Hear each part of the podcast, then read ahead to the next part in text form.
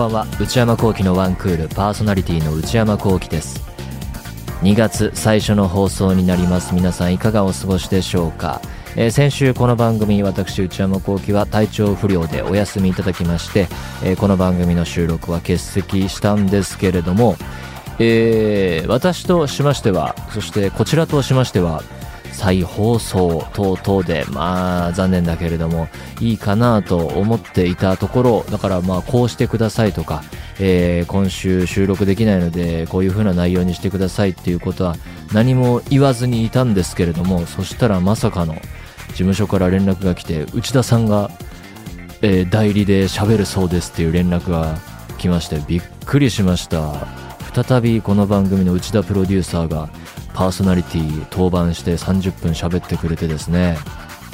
もうこれからは割と内 P のプロデューサーじゃなくてパーソナリティとしての内 P がこう爆誕してしまうんじゃないかっていうぐらいね、えーびっくりしましたけれども、えーそして内容の方も聞かせていただきまして。あのーまあありがたいんですよ。ありがたいんですけれどもなんでしょうね。アンケート内山アンケートだったかな？のが始まったぐらいからすんごい恥ずかしくなってきてあのなかなかこう悶絶系というかなかなかこれは厳しいなという、えーこう恥ずかしいなっていう気持ちがあったんですけれどもまあでもまあ代わりにやってくれてるのでね頑張って最後まで聞きましたた。だまあその内容いろいろ、アンケートを書いていただいてで内田さんが喋っていただいてっていう30分間でしたけれどもそれに関して、反応するところは逐一あったんですけどやってるとこの途中で終わってしまっている内山映画ランキング2023が一生終わらないことになってしまうのでまた今後触れる機会があれば触れていこうと思っています、まあ、ただ一つだけね言えるのはねなんかあのさ先週の30分だけ聞くと俺腫れ物すぎないかっていうなんか聞く人への印象的にいや俺が思ったんですけどなんか内田さんが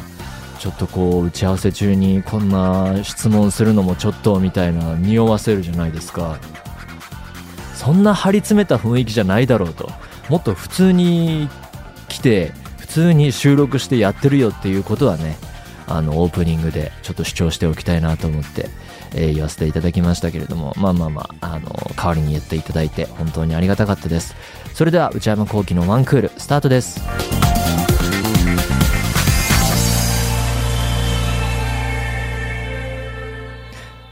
内山昂輝のワンクール。今回は、えー、前々週に引き続きまして、こちらのコーナーをお届けいたします。内山映画ランキング2023。こちらのコーナー、毎年恒例企画となっておりまして、私、内山聖輝が、去年2023年の間に見た映画、えー映画館で見た映画、えー家でも配信オリジナルのを見たらそれも含めまして個人的なランキングトップ10をご紹介しております、えー前回の復習をまずしますと第10位ミュータント・タートルズミュータント・パニック。第8位トリとロキタ。えー同じく第8位が、えー聖地には雲が巣を張るそして7位がシス不死身の男ここで終わっておりましたということで今週は第6位からやっていこうと思います。内山映画ランキング2023第6位は Talk to Me。2022年オーストラリア映画95分の長さです。えー7位のシスも、え90分台の長さだったんですけれども、こちらも95分ということで、まあこういう Talk to Me みたいなジャンル映画、この尺でやってくれるのはやっぱ分かってるなという感じでいいなと思いました。シスもすんごい面白かったし、 Talk to Me も、えーとても刺激的だったので、どっちが上っていうのは決めるのはとても難しいなと思ったんですけれども、うーん、甲乙つけがたいが、まあ、ホラーの方にちょっと肩入れしちゃうかなという感じで、 Talk to Me を6位にしました。監督はダニー・フィリッポーさんとマイケル・フィリッポーさんという YouTube チャンネルをやっている、すごい、えーたくさんの人が見ている YouTube チャンネルらしいんですけれども、双子の監督の長編デビュー作が Talk to Me です。えー僕がこの映画を見たいなと思ったきっかけは、アメリカでとにかくまず大ヒットして、るよっていうのがニュースとかになっていまして、で、まあ見てみるかな、ホラー映画も好きだしと思ったんですけど、YouTuber 出身とか YouTuber の監督の長編デビューって聞くと、なんかね、うがった見方をしてしまっていたんですが、これが映画館で見てみたらとても面白くて、パンフレットも読んだんですけれども、まあ、そもそも映画がやりたかったんだっていうのを語っていてですね、あそこにも驚きました。あらすじを簡単に紹介しますと、主人公は2年前に母が亡くなっている高校生のミヤという、えー、女性のキャラクター、えー、その母の死を乗り越えられず、現在もメンタルに問題を抱えつつ、えー、生きています。で、ある日、友人から90秒憑依チャレンジという危ない遊びに誘われて、えー、参加することになります。で、この90秒憑依チャレンジっていうのがですね、あの、石膏みたいな、こう、手首から先を、の呪物の手を握ってですね、えー、ある対象の人物が握りながら talk to me って唱えると、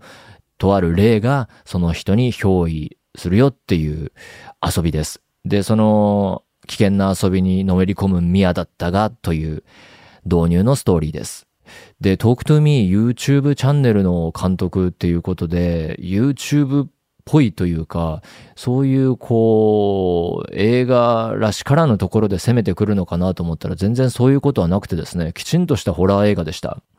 で、まあ見て見た人は大体思うと思うんですが、ここで描かれる90秒チャレンジっていうのは、えー、ドラッグパーティーの例えかなという、そういうふうに感じました、えー、やってはいけないものなんだけれども、刹那的快感をその人にもたらし、短時間で友人とわーっと盛り上がれて、えー、で、まあ、大体親の目を盗み、友達同士、若者たちが密室で、やばいけど快感を得られるみたいな、リスクと快感があって、えー、やめられなくなってしまうという、そういう風な描かれ方がされていると思います。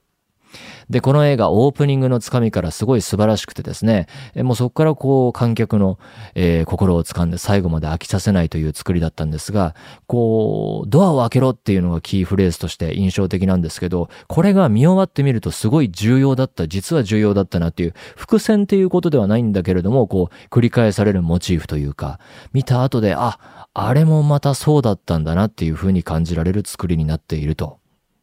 で、まあ、見ている人の中には、なんでそんなミアはね、えー、90秒表意チャレンジみたいな、そんな危ないことをしちゃうんだっていうツッコミも入るかもしれないけれども、そこにはやっぱり、えー、ストーリー設定上、そしてキャラクター設定上に、主人公ミアの今の心理状況、今の彼女をめぐる状況っていうのがあって、そのあたりが絡んでくる作りになっているし、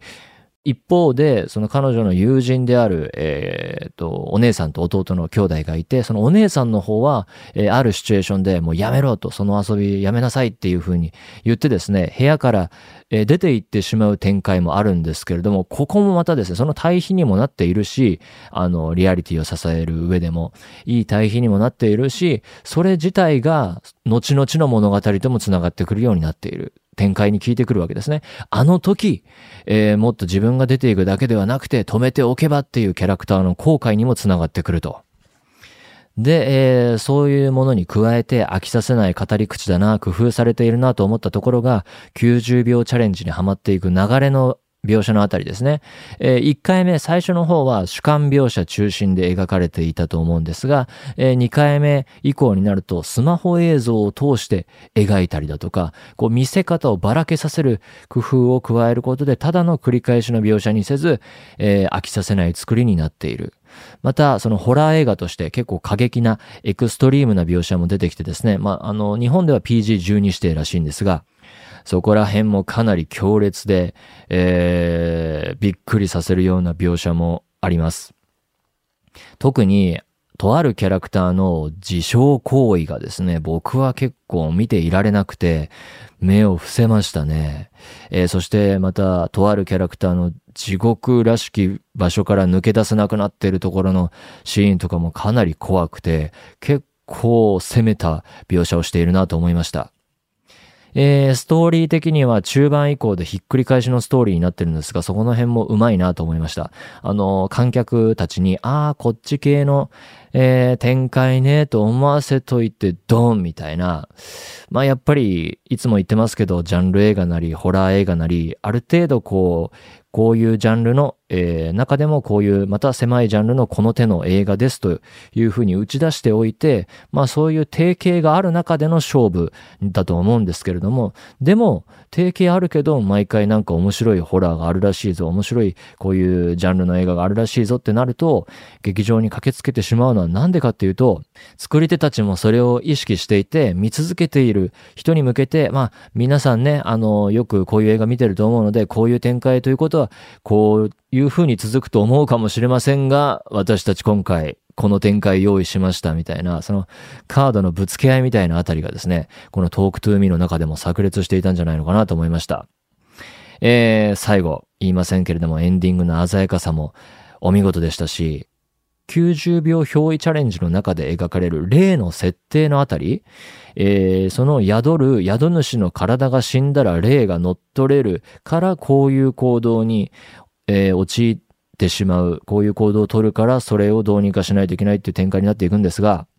その辺がよくわかんなかった。90秒を超えて霊が居続けると、えー、何々しようとするけれども、もしそれが起きたら、そもそもこの霊が乗っ取るも何もなくないみたいな。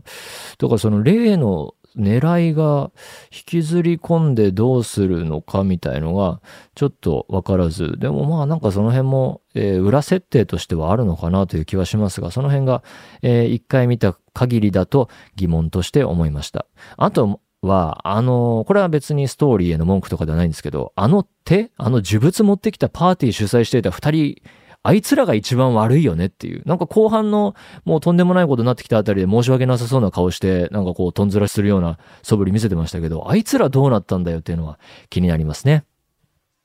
えー、こちら大ヒットを受けてか、えー、続編が計画されているそうで、その名も、もうこれがフィックスなのかどうかわかりませんが、トーク2、2、2の、2の方の to me。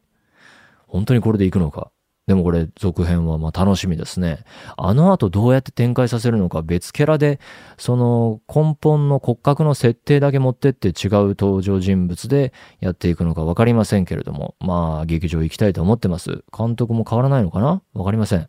えー、まあホラー映画、こういうこう、新人監督、長編デビュー作のチャレンジングな作品、フレッシュな作品見られるっていうのはとても楽しいですね。えー、ということで、第6位は Talk to Me でした。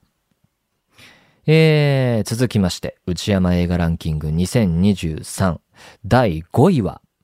ベネデッタ。フランス映画2021年の映画131分。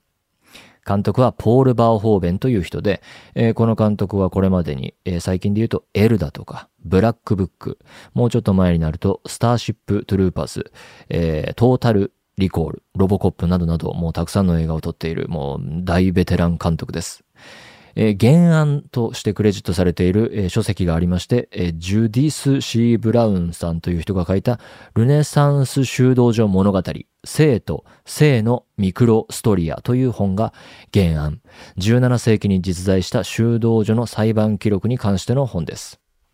こちらあらすじを簡単に紹介しますと、舞台は17世紀イタリア。主人公は修道女のベネデッタという人です。彼女は6歳で修道院に入りました。えー、そして成人したベネデッタは、ある日、修道院に逃げ込んできた若い女性を助けます。その女性も、えー、修道院に入ることになるんですけれども、二人の出会いによって運命が動き出すというような導入です。えー、こちらベネデッタはペストの時代の修道院が舞台になっていまして、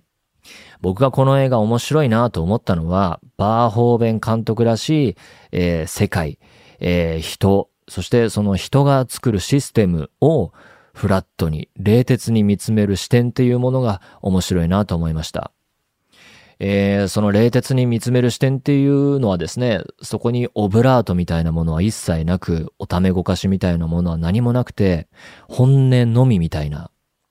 えー、エゴばかりぶつけ合う人間が描かれるし、人間の欲望だとか、もう人間は動物でしかないんだなっていう描写もあるし、まあ、ごまかしを拒絶した視点だと思いますし、いい悪いっていう評価でもないっていうような、ただ、そのままを見つめる視点っていうのが面白いなと思って見ていたんだと思います。例えばそれは具体的にはあの時代の女性にとっての出世の道とは何なのかとか、あの、冒頭で描かれるんですけれども、金のことばっかりこう考えてる大人たちの描写だとか、そういう点に、えー、現れてるんじゃないかなと思います。で、まあそういうバーホーベン監督の映画の面白さっていうのは、まあカルチャー、なんかこう映画でもいいし、本を読むでもいいし、何か見るでもいいし、そういう文化全体の面白さにもつながっていくものだと思っていて、で、それは何かっていうと、こう今、現代自分たちがいる世界、そしてその世界でのものの見方とか、えー、人間の価値観だとかっていうものが決して絶対的なものではないということがわかると。えー、当たり前のものではないんだよっていうことがわかる。そこだけ、その時だけ、その人だけのものなんだっていうことがわかるんじゃないのかなと思っていて。まあ、そうすることによって、今自分が生きている世界、身の回りのもっと狭い世界とか、自分のものの見方、自分の視点っていうものを相対化して考えることができて、まあ、それ自体にも意味があると思うし、うん、生きやすくなったりもするのかなとは思います。で、こちらのベネデッタ、後半にはですね、かなりスペクタクルな大掛かりな盛り上がり、クライマックス展開も用意されていまして、そこら辺も見応えあって、まあ、とても面白いので、えー、僕は第5位に入れさせていただきました。続きまして、えー、内山映画ランキング2023。今年は3位も2本ありまして、なかなか決められなかったですね。なんか、もういいかみたいな、前はもうちょっと差をつけるかっていう気分もあったんですけど、もうどっちも面白いしいいかということで、えー、何位対何位対っていうのが年々増えていっています。えー、3位、1本目。フェイブルマンズ。2022年アメリカ映画151分。監督はスティーブン・スピルバーグ。スピルバーグ監督の自伝的作品となっております。こちらあらすじを簡単に紹介しますと、主人公はサミー・フェイブルマンという男性。えー、彼の幼少時代から描かれます。初めて映画館に連れて行かれるシーンとかがあったりして、で、そこで映画をというものに触れて、大変ショックを受けて映画に取り憑かれたようになりまして、で、お母さんから、えー、サミーは8ミリカメラをプレゼントされ、自分で映像を撮ってみたりして、で、そういうところからサミーは映画作りにハマっていくのだがと、彼は成長していく様、そして家族が描かれます。まあ、スピルバーグ監督が満を持して自伝的作品を撮るということで、まあ、おそらくはハートフルで家族愛に満ちたほろりと泣かせるあったかい心温まる作品になっているのだろうなと思ったら、全然違った。とっても恐ろしい映画で、まあ、割と、まあ、家族のいろんな側面が描かれるけれども、暗黒面もかなり強く強調して描かれる。なんというか、いや、ダークなストーリーで、まあ、家族の仲はいいんだけどっていう、とても驚きました。えー、主人公はですね、映画作りにハマるんですけれども、まあそして、まあスピルバーグから監督ですからね、まあ才能を発揮して、えー、どんどん成長していくんですが、その中で、その才能を活かすがあまり、家族のとある秘密を発見してしまうというシーンがあってですね、ここがすごかったです。編集作業を通じて、もしかしてこの二人はこういう関係性なんじゃないかというふうに、こう自分が捉えてしまったことに、その恐ろしさに気づくシーンは名場面でした。ホラー映画のようにさえ見える感じで作られていて、そこがすごかった。そしてそこから見えてくるものは、えー、創作とかアートに取り憑かれてしまったらもう、その宿命のようなものからは逃げられないんだよというところ。えー、そういう創作とかアートとかものづくり、えー、を頑張ってやっていって、上手くなりたい、上手くなっていくために努力していくぞと。そうやってどんどん自分の力を伸ばしていった結果、周囲のとっても自分にとって大切な人を傷つけてしまうかもしれないという、そういうリスクもはらんでいるっていうことが描かれていきます。創作行為の攻撃性のようなものが描かれて、それはまあその家族のとある秘密を発見するシーンもそうだし、後半で、えー、高校生になって、えー、自分をいじめていたいじめっ子をこうヒーローに仕立て上げるような、えーまあ、学校の遠足をみんな行くので、それをこう記録係になりまして、えー、映像を編集して、えー、記録映画として上映するイベントが開かれるんですが、そこで、えー、サミーが作ったのがこう、自分をいじめている人をヒーローに仕立て上げるような映画だったと。だからその映画の中ではみんなからチヤホヤされているんですけれども、そのいじめっ子は。でもその彼もまた、その何らかの、もしかしたら悪意を込めてこういう風にしたんじゃないかっていう、その仕掛け、サミーが仕掛けたものになんかこう、うまく語れないけど気づいてるようで、からのこう、廊下での大喧嘩シーンにつながるんですが、あそこはまあ、撮影とか照明も含めてとても美しくて、でも描かれるのは痛ましくて、えー、とても素晴らしいシーンでした。なんかそういうシーンもそうなんですけれども、あの文学的と言っていいのかわからないけど、複雑な人間の感情、人情とか、こう一言では言えない喜怒哀楽というか、そういうものをスパンと描いてしまうのが、この映画の凄さだなと思って、なんでそんな善悪でも割り切れない、言い悪いじゃ語りにくい、なんかこう人間生きてたら色々あるよねみたいな複雑な人の気持ちの機微みたいなものを、まあ、登場人物の顔のアップだったり、ちょっとした仕草とか、まあドラマで描ききってしまうっていうのが、まあすごいなと。で、中でも僕が好きなシーンあげたいのが、まあ、母が、の浮気相手と主人公サミーの別れのシーンですね。まあ、その浮気相手が家族みんなと仲良しの、まあ、お父さんの同僚だったっていうのがすごい皮肉なんですけれども、えー、まあ、サミーからしたら、まあ、怪我らしいと思ってるような、その男性と、こう、街中で、路上で話す別れのシーンなんですけれども、彼は、な、なんだろう、何にも知らないのか、知ってか知らずかわからないけれども、その別れの選別に、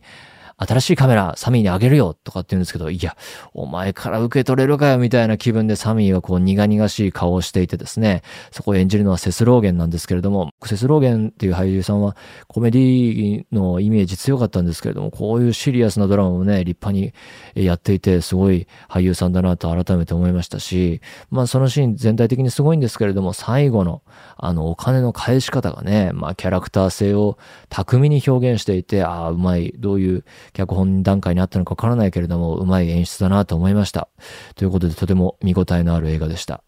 えー、3位、1本目は、フェイブルマンズでした。ということで、えー、3位の2本目。内山映画ランキング2023、3位は、キラーズ・オブ・ザ・フラワームーン。アメリカ映画2023年206分。長い。長いけど映画館で見ましたが、もう全然長く感じなかったですね。監督はマーティン・スコセッシ監督。原作がありまして、デイビッド・グランさん、キラーズ・オブ・ザ・フラワー・ムーン、お政治族連続開始事件と FBI の誕生。実際の事件を元にした内容になっています。あらすじを簡単に紹介しますと、舞台は1920年代のアメリカ・オクラホマ州。先住民のオセージ族は住んでいた場所から石油が出たため莫大な富を得るんですが、白人たちはそれを虎視眈々と狙っている。えー、主人公はそこに移り住んだアーネストという男性です。彼の叔父であるウィリアムは町の有力者で、えー、ある日、アーネストはオセージ族の女性、モリーと出会い恋に落ちるのだがという導入です。まあ、この映画ですね、白人たちが利権を求めて、まあ、金を求めて、よくもまあ、そんなことできるなっていう悪行を重ねていく様が描かれるんですけれども、僕がこの映画を見ていて面白いなと思ったのは、主人公のアーネスト、まあ、というキャラクターがとにかく、えー、複雑で面白いんですけれども、えー、おじさんにそそのかされて犯罪の道に入っていってしまって、で、映画も後半に行くとですね、まあ、とんでもない大変な事態に、が起きていくんですが、まあ、法廷シーンで尋問を受けて、えー、妻へのいろいろ質問を受けた挙句ですね、妻への愛は本当だったのかっていうような質問をされた時の、この展開、ここの、レオナルド・ディカプリオのアップのところとかはすごい良かったですね。グッときました。なんというか、その、この愛はあったのかもしれないが、でも、お前やってたことは、偽の薬、打ち続けてたあれはどうなるんだとか、とにかく矛盾してるんだけれども、このなんていうか、矛盾している人間を描くのが、それを見るのが映画だなぁと、あのシーンを見ていて思いました。えー、ラストもですね、鮮やかにシーンが転換して、ラジオドラマの公開生放送なのか録音なのかっていうシーンになだれ込んでいってですね、ここもまあすごいかっこいいシーンで、演出の感じもガラッと変わり、シャキッとしてですね。で、また、そこで見終わってから考えると、映画を見る観客、我々観客と、あのラジオドラマをその現場で楽しんでいる観客っていうのが、どこかやっていることが重なってきてしまう恐ろしさというか、なんかそこも、こう、枠の枠、物語を枠に入れるような役割にもなっているし、なんかすごい鮮やかな終わり方だなと思いました。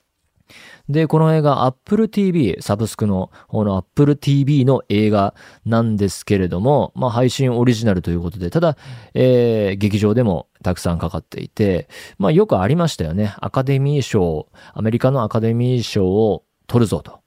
ただ、まあ配信ではありますと。ということで、上映を配信の前にちょこっと、えー、必要な期間やりまして、即配信になだれ込んでいきますっていうのが定番でしたけれども、なんか最近、その世界各国でどういう扱いになってるのかわかりませんけれども、ナポレオンとかもそうでしたけれども、あナポレオンもまだ見れていないんですが、IMAX などとか、そういうプレミアムスクリーン的な大きなスクリーンも含めて、そしてまた結構な宣伝もして、長く公開してある程度やってから配信にが始まるっていうのが、これが増えていくのか、今回のこの2作品に限ったものなのかわかりませんが、あ、これはこれで、あの、配信オリジナルとても面白い映画あるけれども、映画館で見たいよな、こういうのこそっていうことが多かったので、いいなと思いました。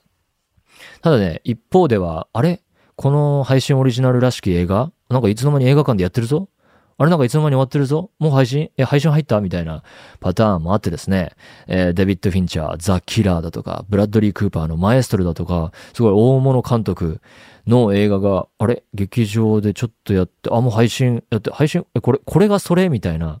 そういうね、いつの間にかそういうビッグネームの映画が始まっては終わり、また配信で始まりみたいな感じなので、いろいろな情報を見逃せない時代だなとも思っております。ということで、えー、2本目の第3位は、キラーズ・オブ・ザ・フラワームーンでした。ということで、今週はここまでです。あと2本残りました。まあ、来週以降やっていこうと思います。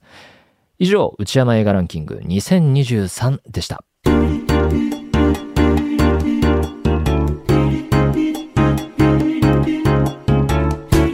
内山幸喜のワンクール。